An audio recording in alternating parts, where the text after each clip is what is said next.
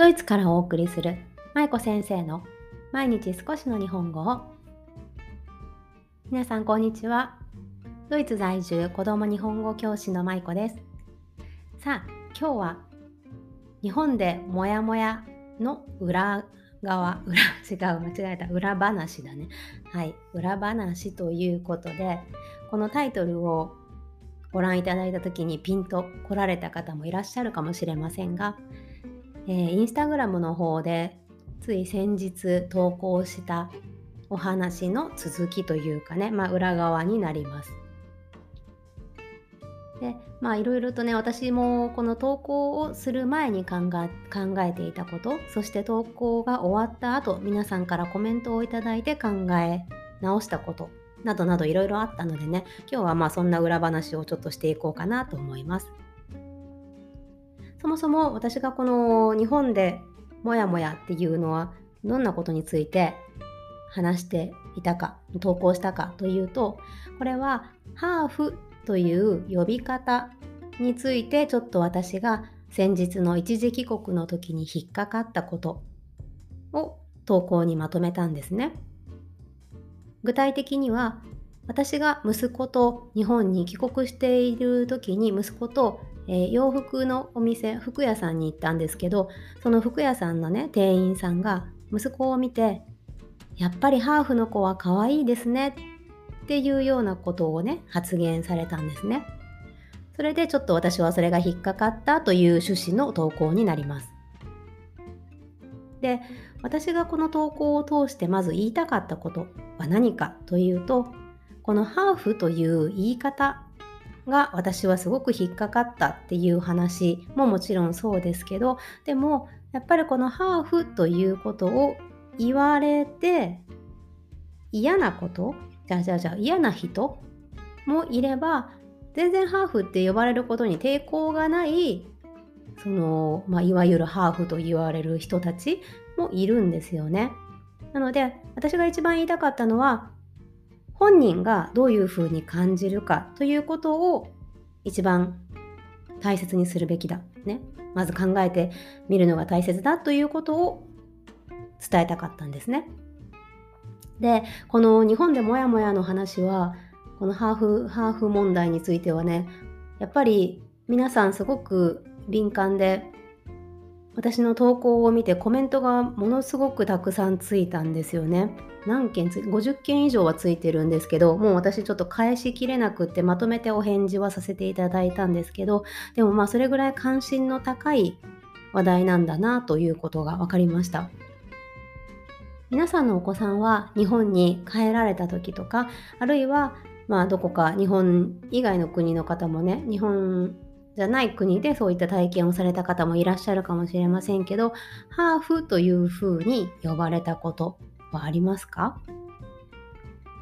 で、まあ、今回の投稿ではね別にハーフという呼び方についてじゃなくってそのハーフは可愛いっていうような概念が私は嫌だっていうことを書いたんですけどまあねこのハーフという問題にちょっとこ問題がすり替わってきてたのもねまあちょっと投稿の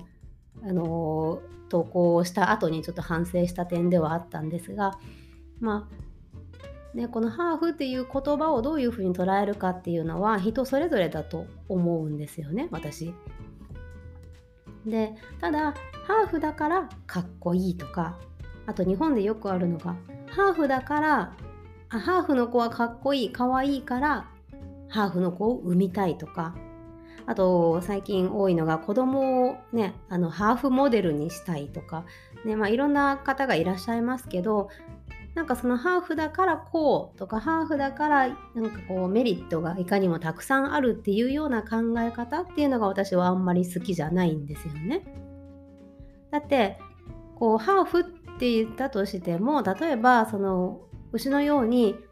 あの欧米の国と日本、まあ、アジアのハーフの方もいらっしゃったらアジア同士のハーフ、ね、アジア圏同士のご結婚なんかでこう生まれたハーフの方もいらっしゃるしそれぞれやっぱハーフの定義ってすごく定義というかなハーフのまあ方の種類すごく広いと思うんですね。いろんなミックスの仕方があるので、なので、まあ、一概にハーフが可愛いとか、ハーフはなんかモデルになれるとかハーフの子を産みたいとかっていう風にまとめて言っちゃうのってなんか違うなと思うんですよね。で一方でそのハーフがっていうハーフっていう呼び方自体がいいかどうかっていう話なんですけどこれはやっぱり本人によるんじゃないかなと思います。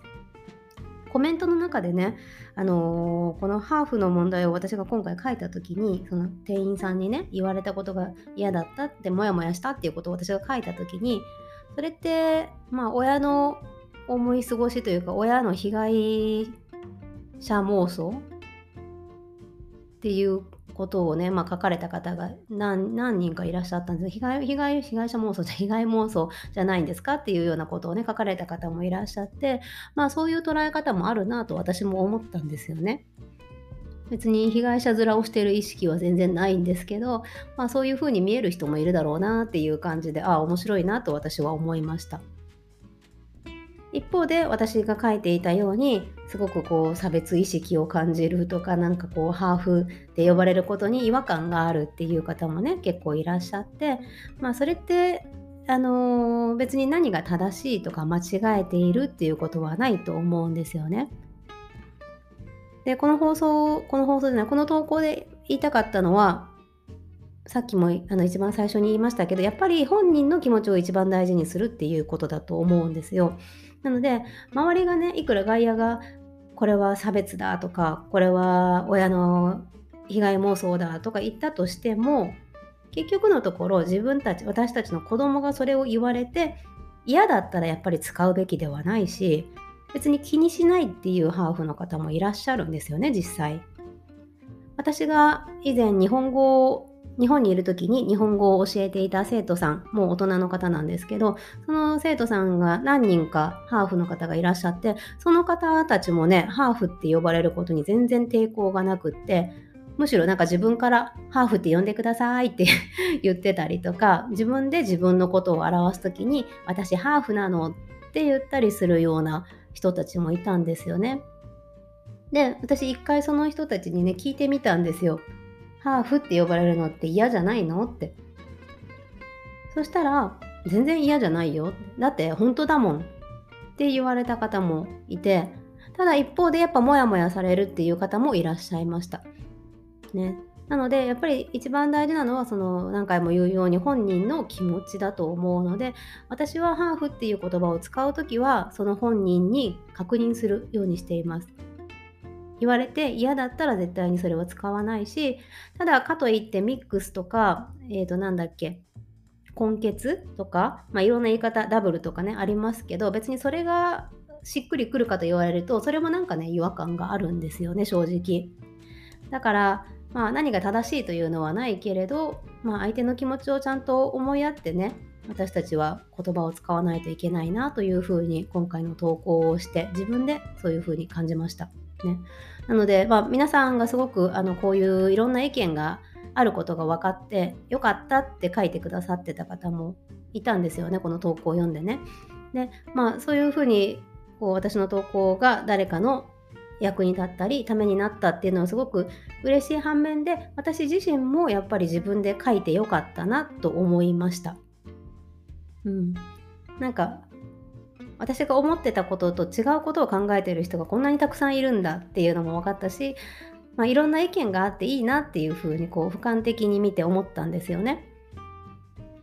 ただそのやっぱり自分の意見の押し付けになるっていうのは違うと思うので私は自分の意見が別に正しいとも思ってないし間違えてるとも思っていません。私は私の意見を書いただけだし皆さんも皆さんの意見を書いただけでそれをみんなで共有し合ったということに意味があったと思うのでなので何かが正しいとか何かが間違えているっていうような場にはしたくなかったんですよね。なのでまあ皆さんがいろんな意見の方がいるというのを知れる場になったらいいなと思ってああいったまあちょっとあの何て言うのかなコントラバーシャルなイシューの ねあのいろいろと何て言うんだっけあ議論をそう議論を呼ぶようなねうん、ことを時々投稿してますけどそれは私の中で自分の問題というか、まあ、自分がこうアンテナが引っかかったものを言語化するという一つの手段でもあるし皆さんにいろんな意見に触れてほしいいろんな考えの方がいるっていうことを知ってほしいという意味も込めてああいった投稿をたまにねしています。はいまあね意見なんていろいろあるのでね別に何が正しいとか間違えてるってないんですよね。そこにあるのは最適解？自分にとって一番いいと思える意見なだけで正解不正解っていうのはないんですよ。なので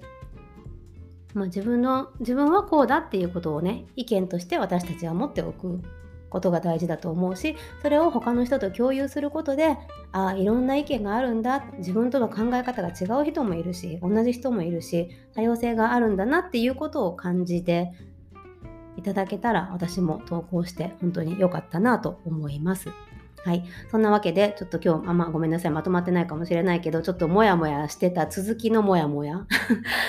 についてちょっとお話をさせていただきました。ね、こういうのってやっぱ音声の方がなんか話しやすいんですよね。テキストにするとね、難しくってまとまらないんですよね。あのー、インスタのストーリーズとかでも書いたんですけど、やっぱりなんかこう書きながら、うん、ちょっと違うなと思ったり、何回も書き直ししたりしてたので、はい、聞いてくださった皆さんありがとうございます。では、えーと、今日はここまでです。じゃあまた明日お会いしましょう。明日はね、あれですよ、あれ。ほら、子供向け配信の日です。明日はね、3枚のお札、ちょっと怖いお話をさせていただくので、ぜひよかったらね、お子さんと聞いてみてください。はい、ということで今日も最後までお聴きいただきありがとうございました。舞子先生の毎日少しの日本語を引き続き一緒に頑張っていきましょう。ほなまたね。